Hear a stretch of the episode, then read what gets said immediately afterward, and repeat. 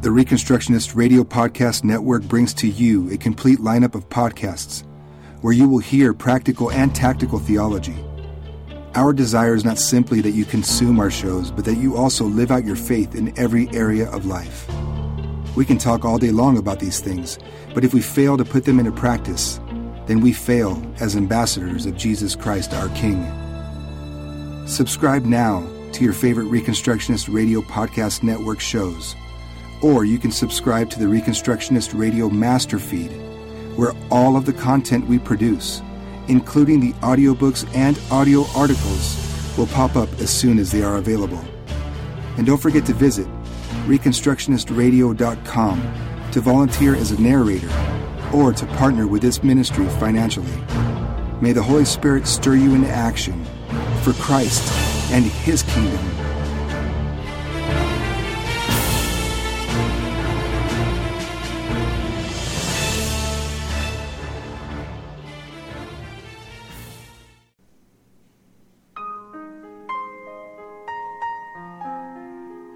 The Reconstructionist Radio Podcast Network presents The Roots of Reconstruction by Rousas John Rushdoony. Narrated by Shelby Luke.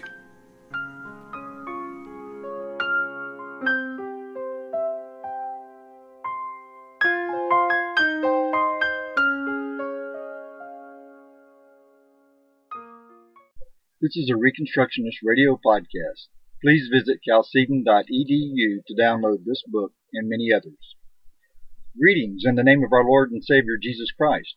My name is Shelby Luke, and I will be reading from Roots of Reconstruction by Rousas John Rushdoony. Jurisdiction by Christ or by Caesar. Chalcedon Position Paper Number 7. Words reveal our faith, tell us about our world, and manifest our presuppositions. A particularly important word is jurisdiction. It comes from two Latin words, jus, law, and dico, say.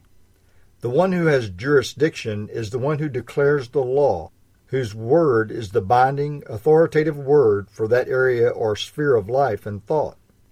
Jurisdiction is an essentially religious fact. It tells us who is the God over a particular sphere or area. It reveals to us who declares the law for that domain. In other words, it shows us who is Lord.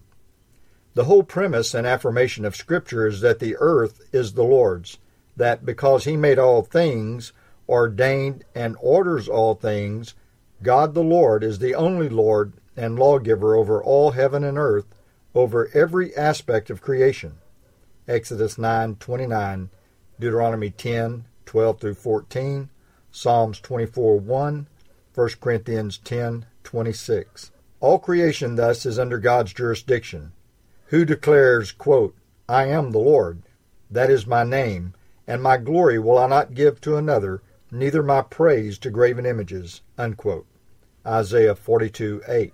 God's jurisdiction is total, and he shares it with none.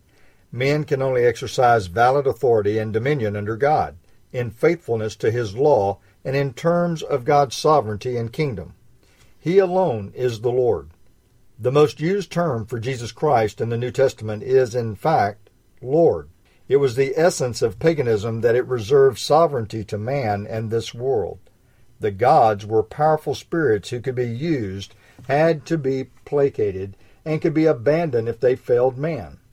For the pagan, the gods were powers to deal with, but the sovereignty and the choice of gods remained with man. The state reserved to itself the right to recognize or to abolish gods. The Roman Senate thus could make gods at will by acts of Senate. Thus, even the gods were under the jurisdiction of the state, and their legal or licit existence depended upon the state. It was for this reason that conflict between Christ and the Caesars was inescapable, between the church and the pagan doctrine of the state. It was a conflict waged in Asia, Africa, and Europe. The doctrines of Scripture required and require Christians to declare that Caesar is under Christ's jurisdiction, not Christ under Caesar's. It is a serious error on the part of scholars that leads them to view the situation in Europe after the fall of Rome as a collapse. It was indeed a collapse of Roman statism, but not of civilization. Rather, it was a movement towards a new foundation. How radical that movement was is apparent in many and virtually all areas. To cite one alone, the family had been under statist law to a far reaching degree, as Carl Z. Zimmerman in Family and Civilization, 1947, showed clearly. With the fall of Rome and the breaking up of European forms of barbarian paganism, a different pattern emerged. As Jean Louis Flandrin has pointed out, quote, Christianity seems to have brought about the disappearance of the powers of the state over the child, and thereby increased the responsibilities of the parents as regards their maintenance and education. These responsibilities were, at the same time, shared between the father and the mother. Unquote.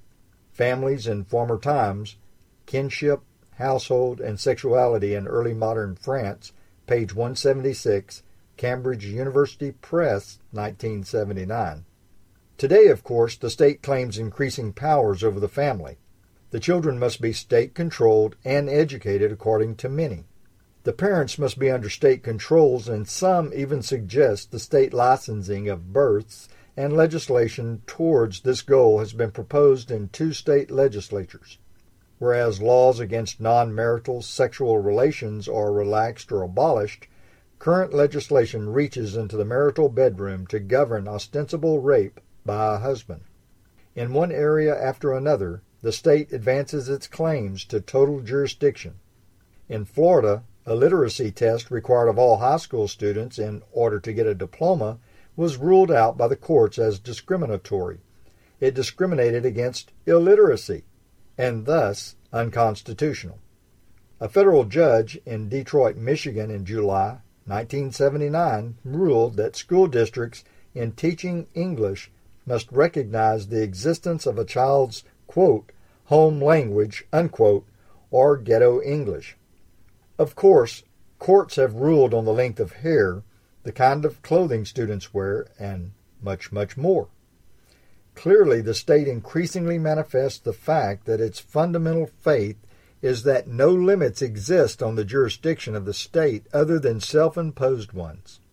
The self discipline, meanwhile, grows less and less as the state grows more and more total, or totalitarian, in its claimed jurisdiction. Jeff A. Schnepper, a tax lawyer and professor, gives fearful examples of this totalitarian jurisdiction in Inside the IRS How Internal Revenue Works You Over. Stein and Day, 1978. Because all heaven and earth are God's creation, and because man is created in God's image, God is the great and inescapable fact. The knowledge of God is inescapable knowledge. When men in unrighteousness or injustice suppress or deny that knowledge, they cannot evade the necessity of God. And so they declare or create new gods in their image, or in terms of their imagination. Romans 1 18 through 25. The most powerful and most deadly of these new or false gods has, through the centuries, been the state. The state, as a false god, claims total jurisdiction and it declares itself sovereign or God. It is, in terms of ancient paganism, Hegel, and modern political thought, God walking on earth. Men, having denied the true God, cannot escape having a God, and the modern state is the great Baal, or Lord of modern man. The cry of modern man is a political cry. Quote, O Baal, hear us, unquote, and save us. 1 Kings 18:26. Here is idolatry, and too long the church has been silent in the face of it or has urged its people to submit to Baal in the name of Jesus Christ, to its idolatry it has added blasphemy. The question of jurisdiction is thus not only an urgently important one, but a religious one. Before World War I, in Ruling Case Law, Volume 7, 1915, the editors working on humanistic premises, but with a more conservative bent than the law has today, admitted that perhaps no more difficult question exists in law than the question of the jurisdiction of courts. They grounded the source of jurisdiction in the constitutional form of government in the three departments legislative, executive, and judicial, plus, quote, certain inherent powers which of right belong to all courts, unquote. Thus, law, as it emanates from the state, is the source of all jurisdiction. From such a premise, the death of God is a logical conclusion, and the exclusion of all claims by Christians to any freedom from the state in terms of God's Word is a necessary consequence. The humanistic state excludes God from any and all jurisdiction. Any and all liberties permitted to the church, to the Christian school, and to the Christian himself are at the sovereign grace of the state. Thus, the Internal Revenue Service claims the right to establish, by its rules and regulations, what constitutes a valid church or Christian school. Such a claim is an assertion of jurisdiction. It is an aspect of the totalitarian claims of the modern state. In one area or another, men claim humanistic quote, rights unquote, or jurisdiction. The abortionist claimed that a woman has sovereign rights over her body and her unborn child. The homosexual claims that where his action with other consenting persons is at issue, he alone has jurisdiction. In one area after another, modern man, in defiance of God, claims an independent jurisdiction. The result is both moral anarchy and impotence. With more and more individuals demanding a moral jurisdiction in defiance of God's law, the social scene becomes increasingly lawless.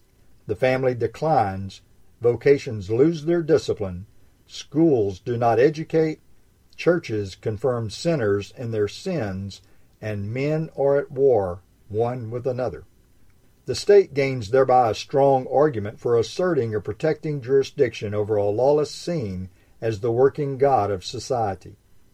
But the state's claims to any jurisdiction apart from God are lawless claims, and its laws are godless, lawless laws. As Augustine pointed out in The City of God, without faith in the Lord, the state becomes no more than a larger band of robbers, a super mafia.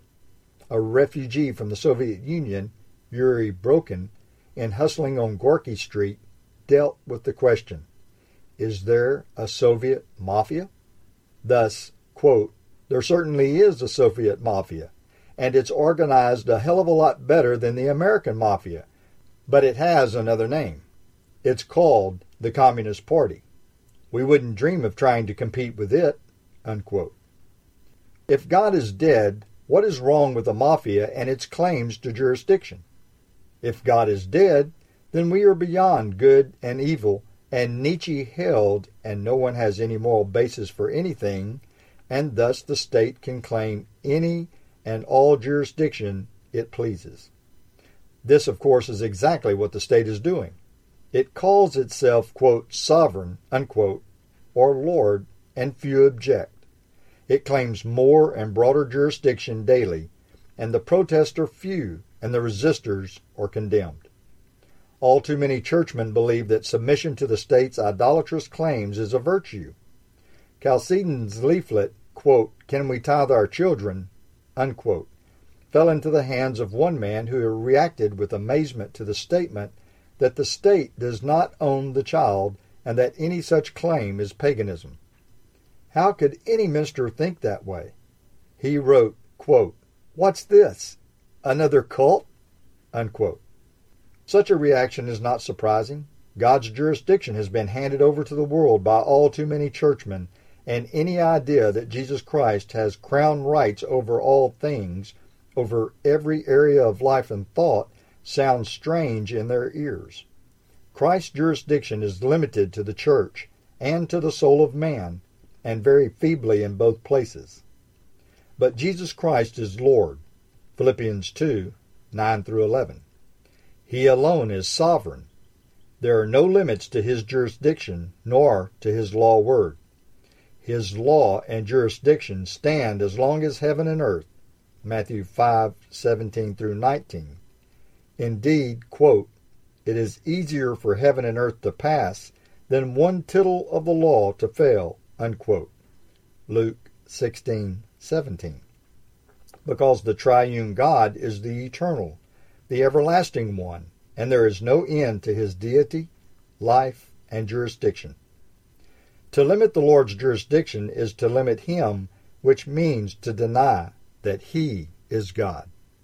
To believe in the Lord thus requires us to assert his crown rights over all things and the total jurisdiction of his law word. Our Lord declares, quote, All power is given unto me in heaven and in earth, unquote. Matthew 28, 18.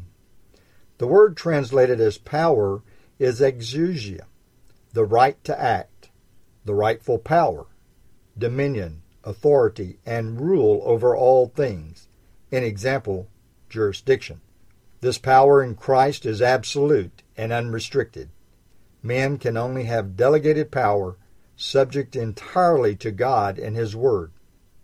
The Lord does not exempt from His jurisdiction any man, any state, nor any area. For us to do so is to deny Him.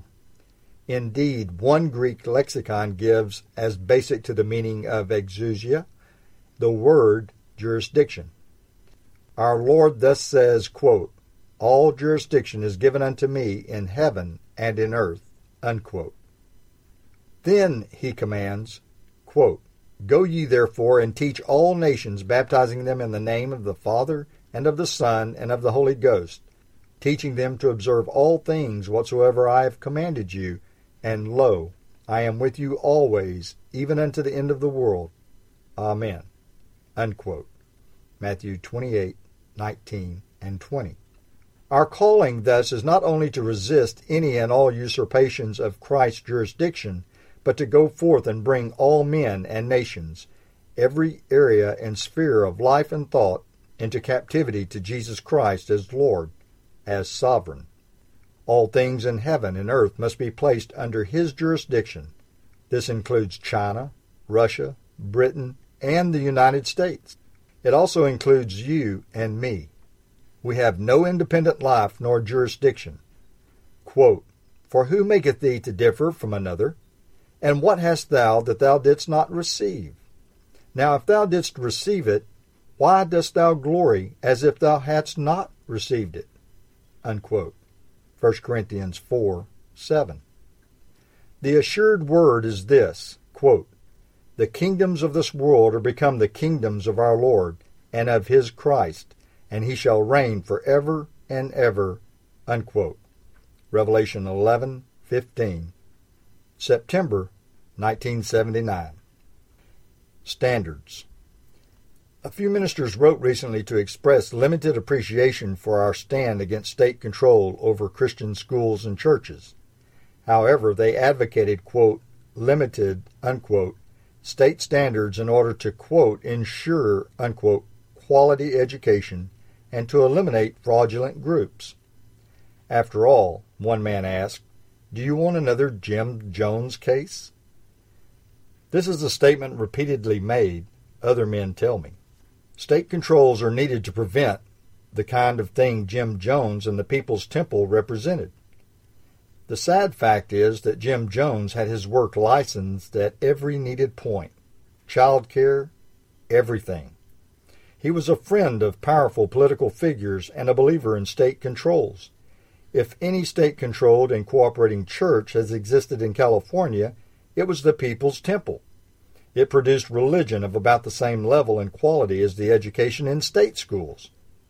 The goal of state standards is not quality, it is, first of all, state control.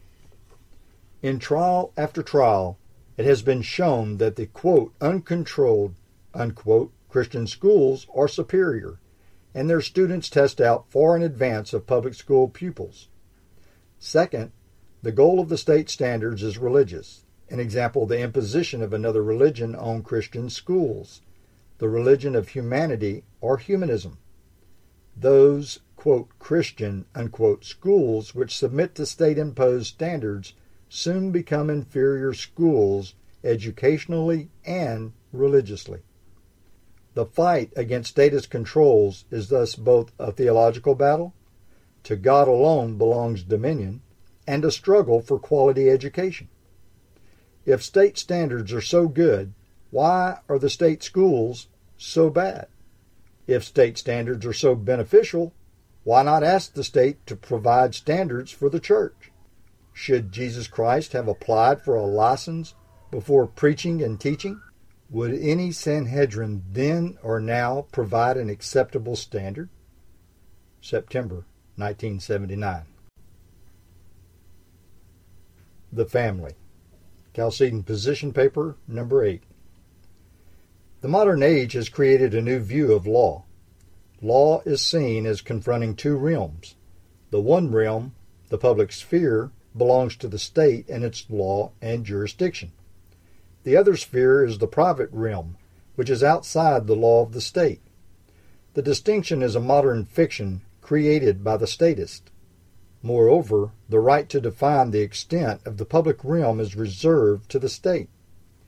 Naturally, the state has steadily increased its claims to the detriment of the private sphere, which has grown steadily smaller. Furthermore, the state feels free to redefine what is public and what is private. Abortion was until recently in the public sphere and legislated. Now it is more or less transferred to the private sphere and a matter of opinion and private choice, not legislation. Homosexuality has been largely transferred from the public sphere and legislative control to the private sphere and free choice. Attempts are underway to make a similar transfer from public to private with prostitution, incest, and bestiality. At the same time, other areas are being moved from the private to the public sphere. The family, especially children, the church and Christian school, medical practice, and much, much more. At the heart of the evil of this current definition of law is the arrogant claim of the state to be the sole source of public law, and the only definer thereof. This claim is as old as paganism, and yet it is fairly new in Christendom, and is a product of the humanism of the modern age. Christian civilization has recognized several realms of public law and the most notable of these has been family law. Other spheres of public law have included church law, Christian school law, as in the medieval university and since merchant law, and more. The state held one sphere of public law among several, and it had no legitimate claim over other spheres. The triumph of Christianity was also the triumph over the ancient pagan equation of the state with all public law. It was the fundamental principle of the pagan state that it was the sole public sphere and its right to govern all of life, including the private, was full and free. Plato's Republic presupposes the right of the state to govern everything. This claim was not new to Plato, it was only his form of it that was different. The early church resisted this claim at every turn. It rejected the claim of Caesar over the church, family, school, and more. The rapid change of Europe after the fall of Rome was due more to faith than to collapse. Europe moved from the centralization and the totalitarianism of Rome to a decentralized society. Flandrin has observed, quote, Christianity seems to have brought about the disappearance of the powers of the state over the child, and thereby increased the responsibilities of the parents as regards their maintenance and their education. These responsibilities were, at the same time, shared between the father and the mother. Unquote. Jean Louis Flandrin, Families in Former Times, Kinship, Household, and Sexuality in Early Modern France, page 176, Cambridge University Press, New York, 1979. Step by step, society was altered to conform to the biblical pattern, to become the kingdom of God. This conformity was never more than dimly or at best moderately approximated at any point, but the benefits are with us still. In particular, the family became the central public sphere. In Scripture, the family is the basic institution of society, to whom all the most basic powers are given, save one the death penalty. Hence, the death penalty could not be executed on Cain. The family is man's basic government, his best school, and his best church. The decay of the family is the decay of civilization. To review briefly the basic powers which Scripture gives to the family, the first is the control of children. The control of children is the control of the future. This power belongs neither to church, nor state, nor to the school, but only to the family. This power is in the modern era, from the early 1800s, increasingly claimed by the state and its schools. Flandrin cited the disappearance of all statist powers over the child with the triumph of Christianity. Today, with the retreat of Christianity into pietism, we see the increasing power of the state over both the child and the parents. Nothing will affect the disappearance of that power except a revival of biblical faith. Second, power over property is given in Scripture to the family. Modern man is used to thinking of two kinds of property control private ownership and state ownership. The Bible affirms that, quote, the earth is the Lord's, unquote, and God gives control of property into the hands of the family, not the state, nor the individual. We have survivals of this form of property control in various community property laws, which mean family property. Community here has the older sense of family. Here, too, however, the state claims vast powers to tax, confiscate, control, and in various other ways to play God over property. Community property laws are all too often simply a relic. The man sees the property as his, but as legally his wife's only because of a legal necessity, not because his thinking is familistic.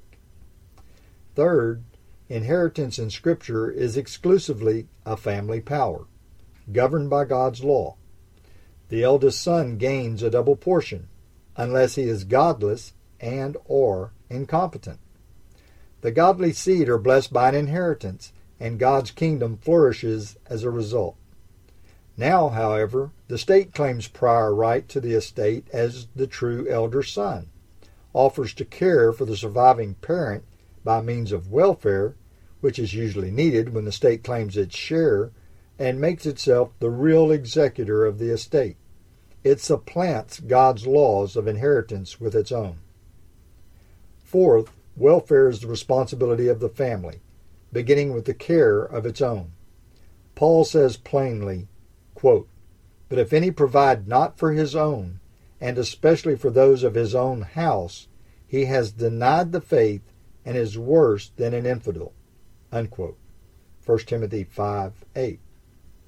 The family's duties towards fellow believers, strangers, widows, orphans, etc., are all strongly stressed in God's law. However, much neglected by the modern church, they are basic to Scripture. Paul declares, Of all who do not care for their own, that such have, quote, denied the faith, unquote. Again, the state has moved into the area of welfare, not because of any godly or humanitarianism concern for people, but to gain power over man and society. Fifth, education, a basic power, is given by God to the family as its power and responsibility. The modern state claims the right to control and provide education, and it challenges the powers of the family in this area also. Education in the modern age is statist predominantly. Statist education in the U.S. has led to the highest illiteracy rate in its history. Today, the attack on the family is being stepped up. Humanistic statism sees control of the child and the family as basic to its drive towards totalitarianism. Every revolutionary movement sees control over the family and the child as central to its goal.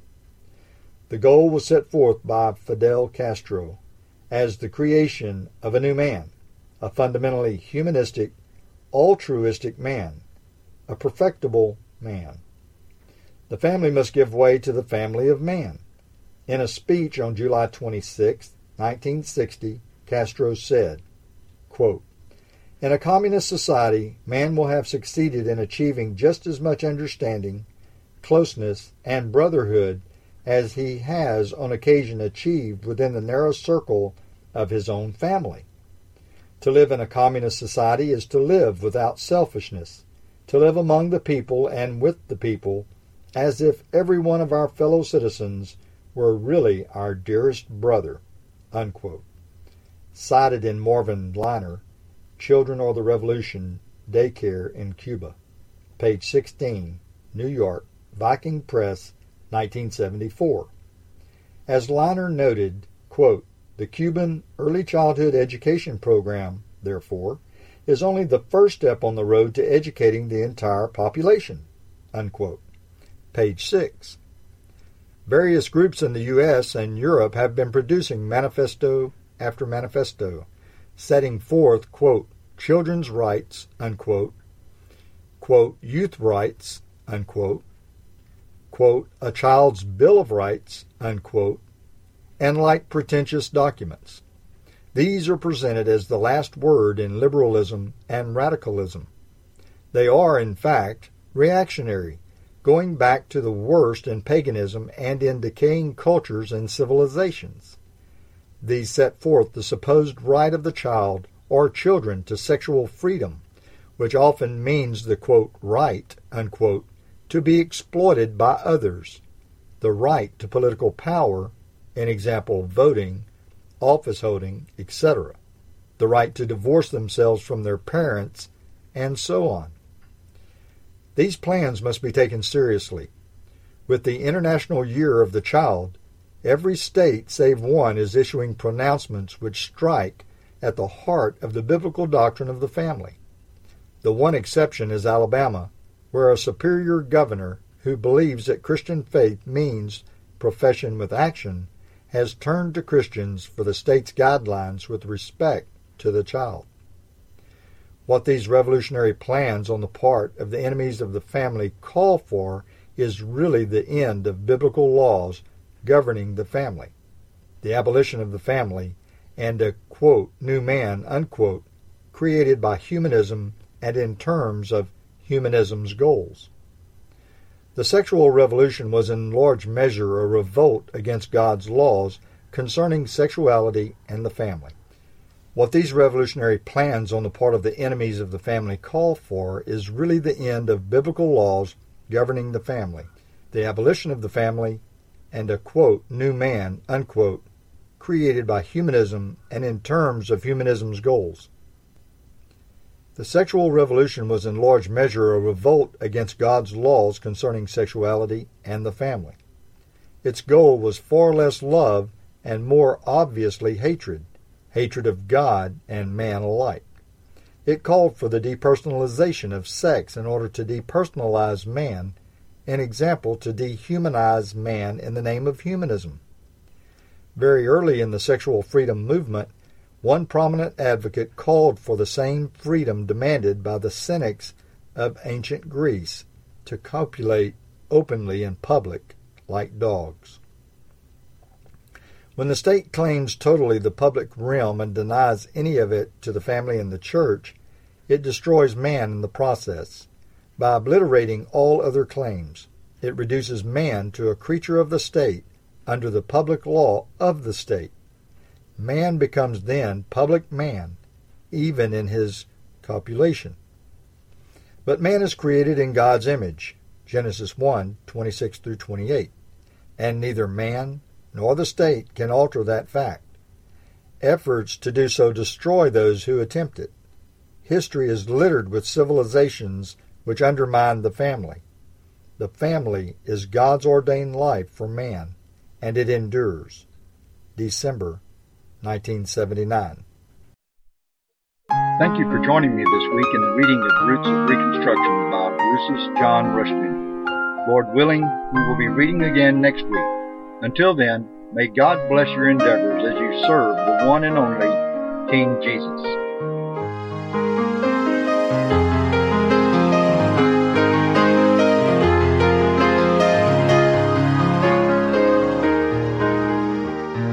It was the blood of Jesus the perfect sacrifice. The love he has shown us by his paying the very price. It was there at Calvary's tree where he died for you